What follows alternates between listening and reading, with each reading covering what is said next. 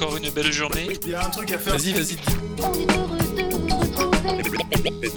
Petit déjeuner. C'est le concept. Aïe aïe aïe aïe aïe. Aïe aïe aïe.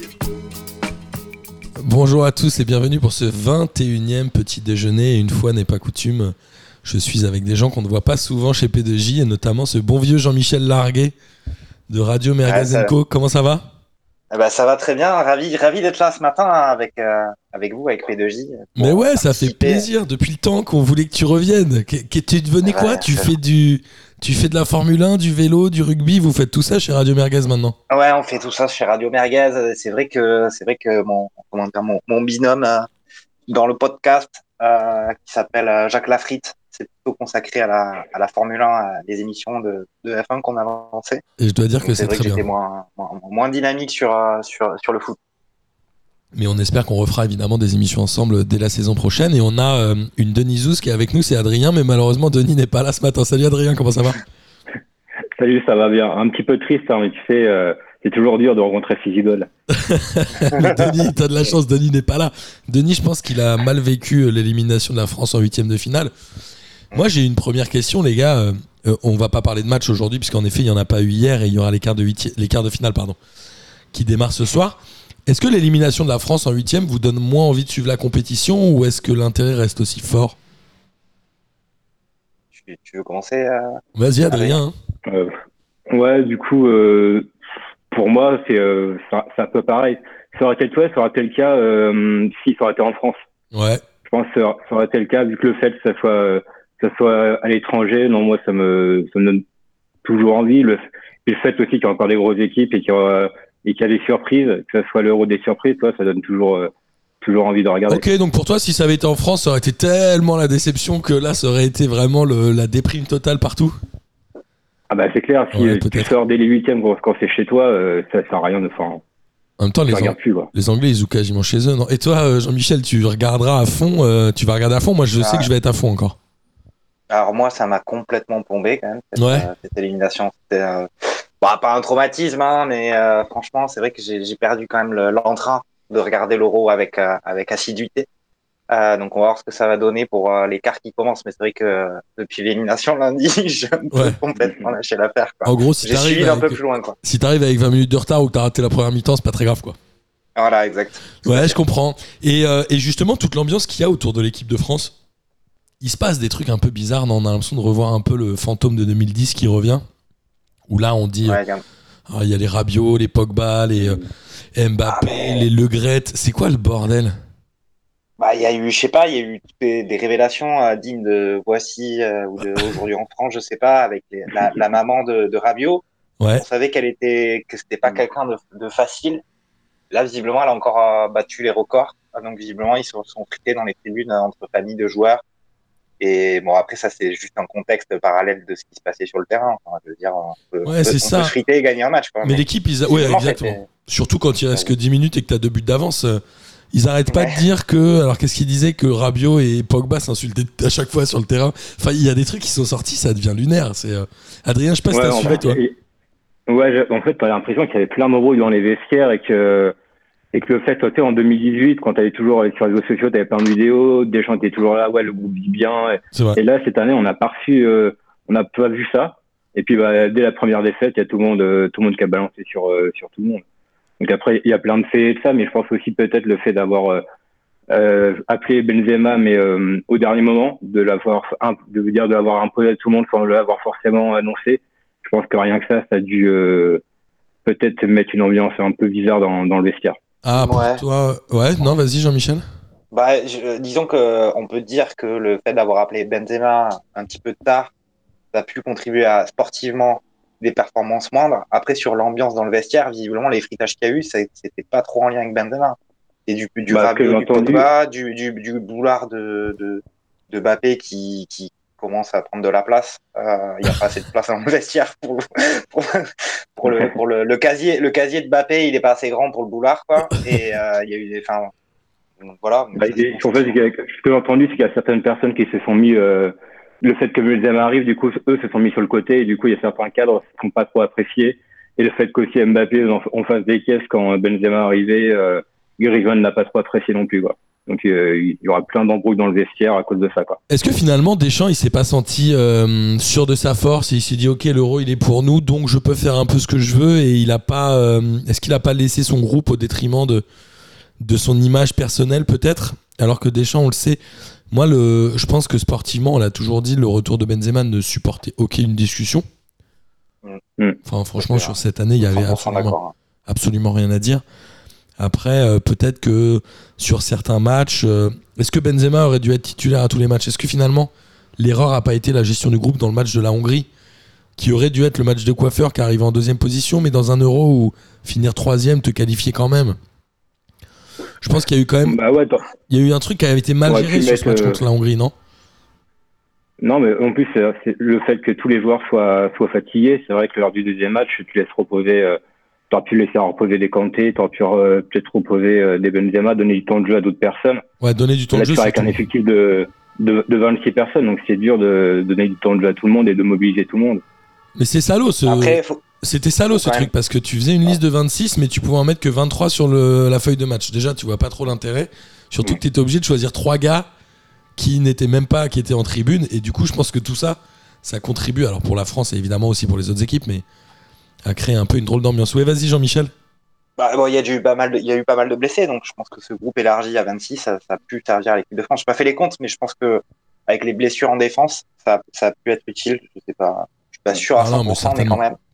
Et euh, Euh, après, après, pour l'histoire de, de Benzema titulaire à tous les matchs, le truc c'est que comme, ben, comme Deschamps l'a appelé vraiment au dernier moment, en fait chaque match c'était une sorte de, de préparation du prochain quoi. Ouais. Euh, et puis effectivement il y avait eu cette victoire contre l'Allemagne, mais derrière euh, il fallait gagner le deuxième pour être sûr d'être qualifié en bonne position.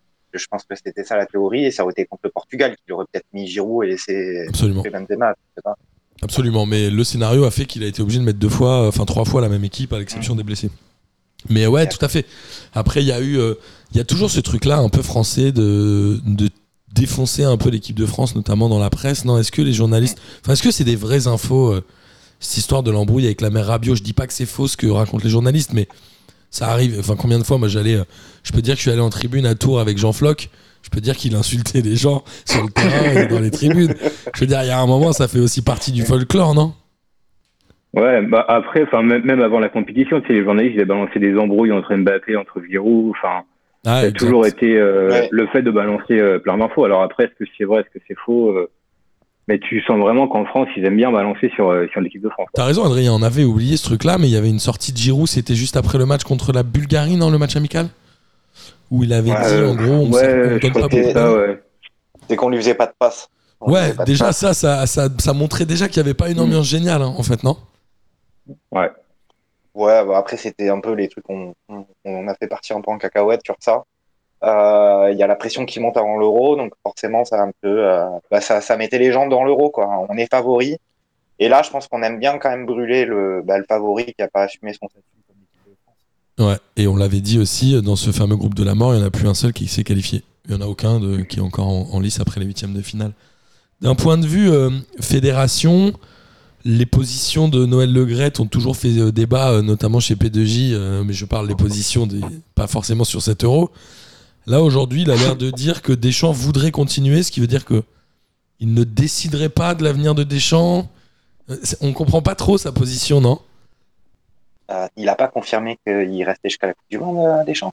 Bon, après, la Coupe du Monde, c'est l'année prochaine, mais Il a dit, euh, ils disent quand même dans l'équipe que Le Gret pense que Deschamps veut continuer, mais il pense que Deschamps a envie de continuer à la tête des Bleus. Ben, D'accord. Si on peut les aider, si on peut les aider à faire une, une conférence euh, téléphonique, il n'y a pas de problème. Nous, on les invite et puis comme ça, ils peuvent se parler. C'est vrai que enfin, moi, quand je vois les, quand je vois les nouvelles du côté de Le Gret, t'as l'impression que il faut qu'ils ont les agendas tellement bouqués qu'ils vont pouvoir se voir que peut-être euh, d'ici septembre euh, pour savoir ce qu'ils font plus tard. Quoi.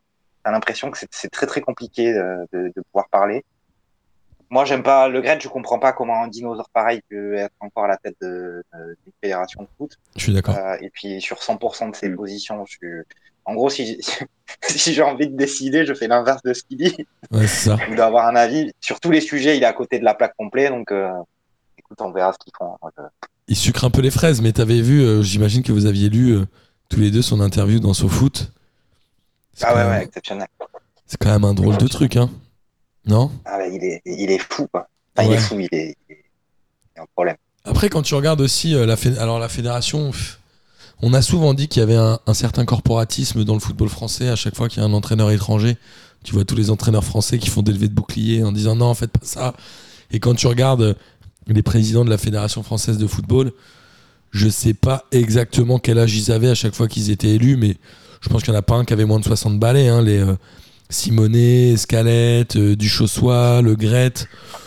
Je, pense- je pense qu'ils ils ont été faut- élus à 70 ans. Ouais, il faut avoir, je pense qu'il faut avoir de l'entre-gens quand même pour, euh, pour être à la tête de la fédération. Plus que de la compétence, euh, t'es en train de on dire l'a déjà dit. On l'a déjà dit, il y a quand même un plan de, il y a un plan, il y a un PSE actuellement à la fédération qui licencie des gens.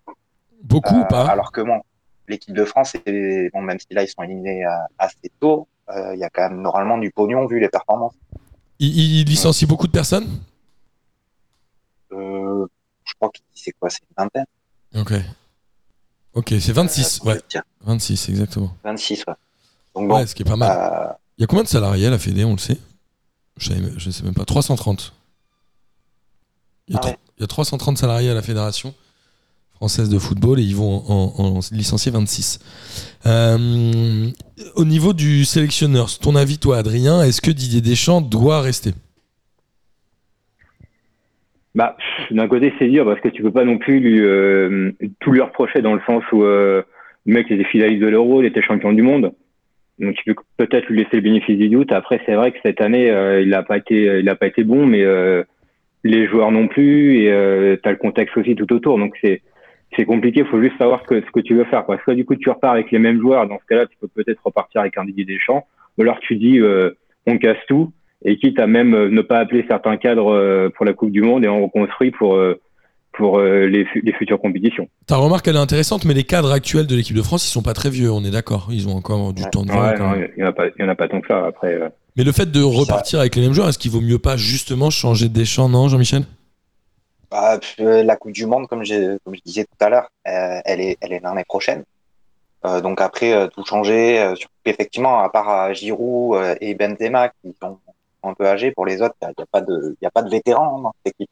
Il y en a pas Pour trop. moi, ouais. pour moi, tout changer, c'est, c'est pas, pas forcément le moment. Je pense que, euh, effectivement, on a été un peu déçus de Deschamps, mais je pense que le style de jeu de l'équipe de France est quand même sujet à, à discussion depuis même à- quand on a été champion. Depuis souvent, ouais. un peu les, les moqueries des Belges et tout, etc. On a été champion, on s'en fout parce que on s'en fout d'avoir fait du, du beau jeu ou pas du beau jeu.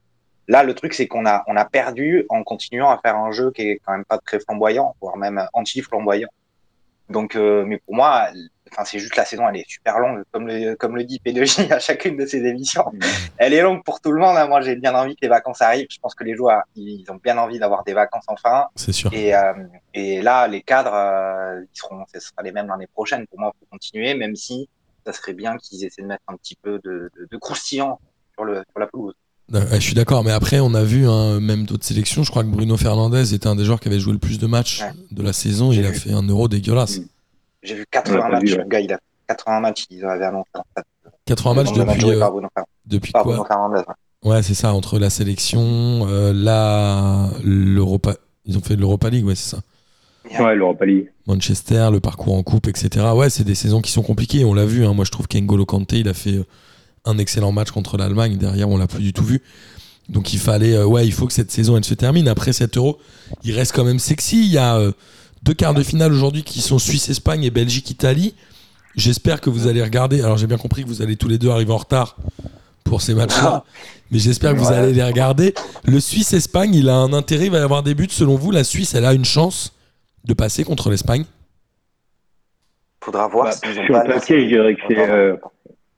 Ouais, excuse-moi. Vas-y, Ouais, je disais que euh, sur le papier, euh, la Suisse est, euh, enfin la Suisse est pas favorite, mais après il y a que des surprises, donc tu sais, euh, Ouais, c'est très bien aller en finale. Enfin, Ouais, je suis d'accord. dirais l'Espagne, mais euh, Toi, tu dirais plutôt l'Espagne. Et toi, Jean-Michel? Ouais, moi je dirais l'Espagne aussi, même si c'est pas trop mon, mon, mon ma cam, comme on dit. Ouais, je suis d'accord. Euh, mais la, la, la Suisse, ils ont été, ils ont été assez impressionnants avec quelques joueurs quand même qui étaient, qui étaient beaux à voir euh, contre l'équipe de France. Après, il faudra voir s'ils n'ont pas laissé trop d'influx quand même dans cette euh, énorme victoire euh, pour, pour la Nati. Et puis euh, il y a quand même Chaka qui est pas là non plus du côté suisse et ils n'ont pas un banc euh, prodigieux. Euh, c'est pas Shakiri qui va qui va faire tout le jeu contre l'Espagne, je pense. Pas- Même s'il est même s'il est costaud, même s'il est costaud, mais Oui, mais il est costaud au sens propre. Ouais, tout à fait. Bon, ah, l'Espagne est quand même largement favorite. Après, L'Espagne, moi, m'a pas. ils ont mis. C'est marrant parce qu'ils ont mis beaucoup de buts. Et pourtant, j'ai pas réussi à être impressionné par cette équipe-là. Elle doit être certainement la meilleure attaque de cette compétition, non?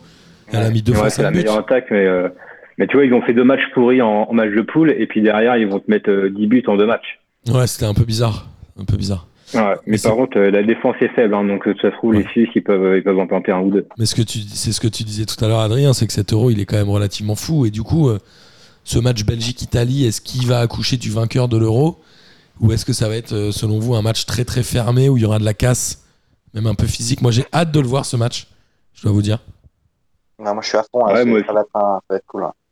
Et à Ouais, votre moi aussi, j'ai hâte, mais euh, tu as l'impression que la Belgique, ils vont pas refaire les mêmes erreurs qu'en 2018, et ils commencent à avoir le même jeu que la France avait en, en 2018, quoi. Pas faux, il y a beaucoup de mecs qui étaient là en 2018. Ils sont quasiment tous, non? À part euh, Torgen Hazard, il y était peut-être pas, mais t'as quand même Non. beaucoup de mecs qui étaient là en 2018 dans les Vertonghen, Witzel, Ouais, Lukaku, De Bruyne, tout ça.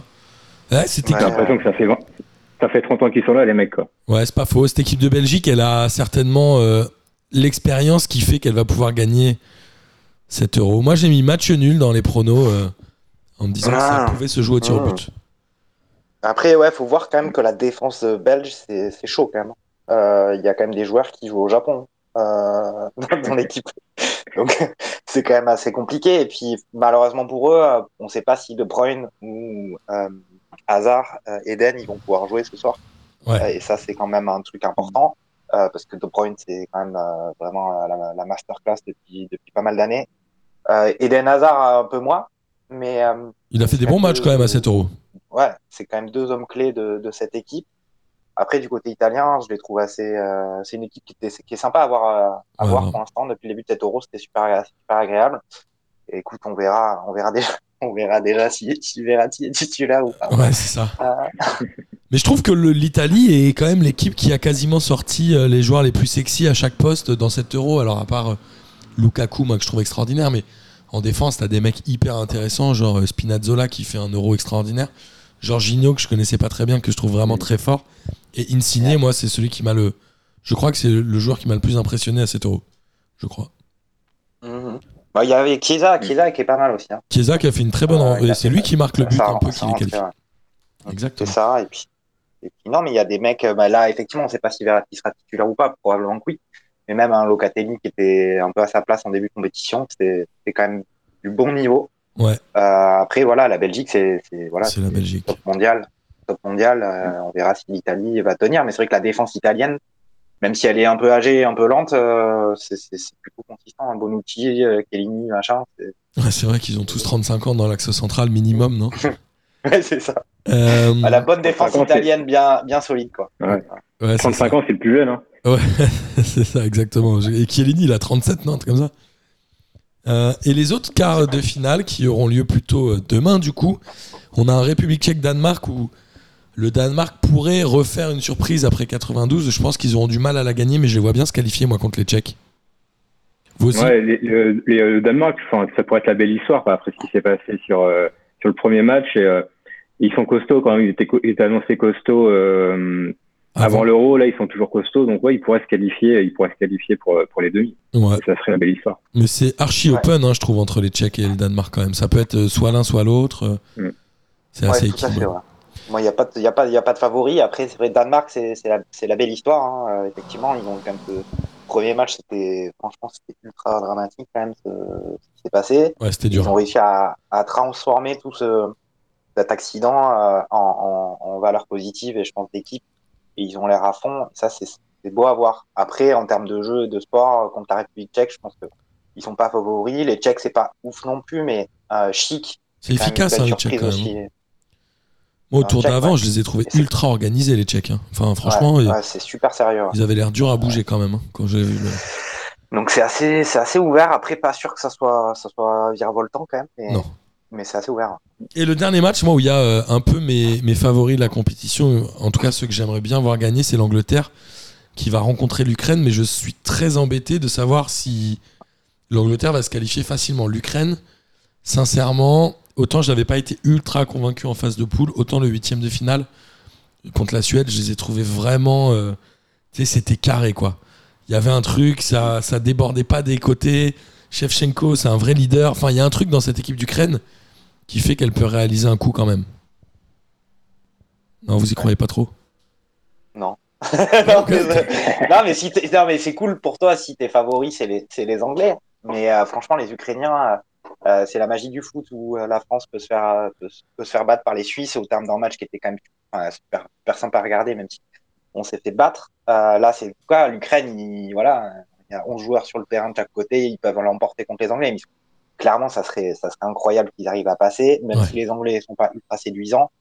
Euh, ça va. Enfin, après, la France avait joué contre l'Ukraine, mais euh, il y a quelques temps, là, avant la, il y a un an, Ouais. une équipe qui était décimée par le Covid, ils avaient mis je sais combien, genre 7-0 ou 7-1. 5 5 5 5-0 non, je sais plus. Ouais, Enfin, l'effectif ukrainien est pas est pas folichon. Après, euh, bon, t'as parlé du match du huitième. Moi, je te dis, je, je me suis mis la tête dans un sac après l'élimination de la France. Je l'ai pas vu celui-là. Bah t'as tort parce que c'était un beau match, non Adrien? Ouais, ouais, je, je suis d'accord. Après, je pense que l'Angleterre, ouais, tout est écrit pour que ce soit les Anglais euh, qui gagnent, euh, qui gagnent 7 euros. Quoi. Ils font tout à Ils ont, ils ont euh, une partie de tableau assez facile, ils jouent chez eux. Ouais, c'est clair. Donc, euh, Ah, je pas pense que laissons pas se faire surprendre. Laissons pas se faire surprendre euh, contre l'Ukraine. C'est le seul match qui Ah, là, joue pas à domicile. Ouais, celui-là. c'est ça. C'est ça. Il y a zéro supporter euh, anglais euh, pour cause de Covid. euh, Ils sont à Rome, je crois, hein, c'est ça le variant Delta. Ah, ils sont à ouais, Rome. ils sont à, ils sont D'accord. à Rome et il n'y a pas de supporter anglais. euh, Ils ont annulé tous les tickets vendus euh, euh, depuis. euh, Et l'Angleterre est la Ah, seule équipe qui a pris zéro but. Pour l'instant, Ouais. on est d'accord, Ouais. ils en ont pris zéro. stat, euh, stat incroyable. Ouais, incroyable. Les Anglais, tu te dis, c'est euh, franchement, ils ont des défenseurs en bois, mais ils arrivent à prendre zéro but. Et il y a euh, Raheem Sterling qui est on fire, évidemment. Et en tout cas, on a hâte de voir euh, cette équipe d'Angleterre et de pouvoir rediscuter avec vous, évidemment, des quarts de finale. Vous revenez quand, les gars?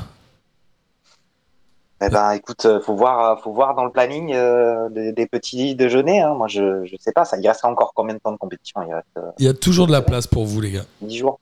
Ah ben, c'est Sachez-le. euh, c'est Il y a sympa. toujours de la sympa. place. Adrien, évidemment, tu reviens aussi quand tu veux. On va se caler avec ce bon vieux Denis qui a loupé le rendez-vous de ce matin. Ah, grosse déception, hein, Denis. Franchement, qu'est-ce qu'est-ce qui t'arrive? Qu'est-ce qui se passe? Ouais, il est en roue libre. Adrien, si t'as un message à passer à Denis, tu peux y aller. hein. Ouais, puis, enfin moi j'attendais là sur en plus sur euh, s'il y avait plein de blagues à faire, il y avait euh, des gens qui n'avaient pas trouvé la clé, enfin il y avait euh, les Tchèques qui jouent en blanc, enfin il y avait plein, plein, de- plein de vannes pour Denis quoi, je suis, je suis déçu. Mais tu as bien représenté euh, en tant que Denis Zouz les super vannes de Denis. Mais Denis, je le sens un peu en dedans. Moi, depuis que la France est éliminée, je le sens perdu. La dernière fois, il a annulé soi-disant une réunion de travail. chose. Ouais, il me parle d'une réunion de travail à 8h du mat. Excusez-moi, les gars. Là, là, on l'a Ah, eu au téléphone possible. juste avant. Il dit Ah mince, ah j'ai oublié, il n'y avait pas de match. Alors que le gars est quand même complètement control freak et genre, il n'a pas noté dans son agenda. Non, non, Denis, j'y crois. App, j'aimerais que tu nous dises un jour la vérité sur ce rendez-vous manqué avec Adrien, mais en tout cas, on refera, une, euh, on refera un petit déjeuner, voire même une émission. T'es dans le, la région parisienne, Adrien, toi, non? Non, pas du tout. Ah Je oui. suis à Poitiers.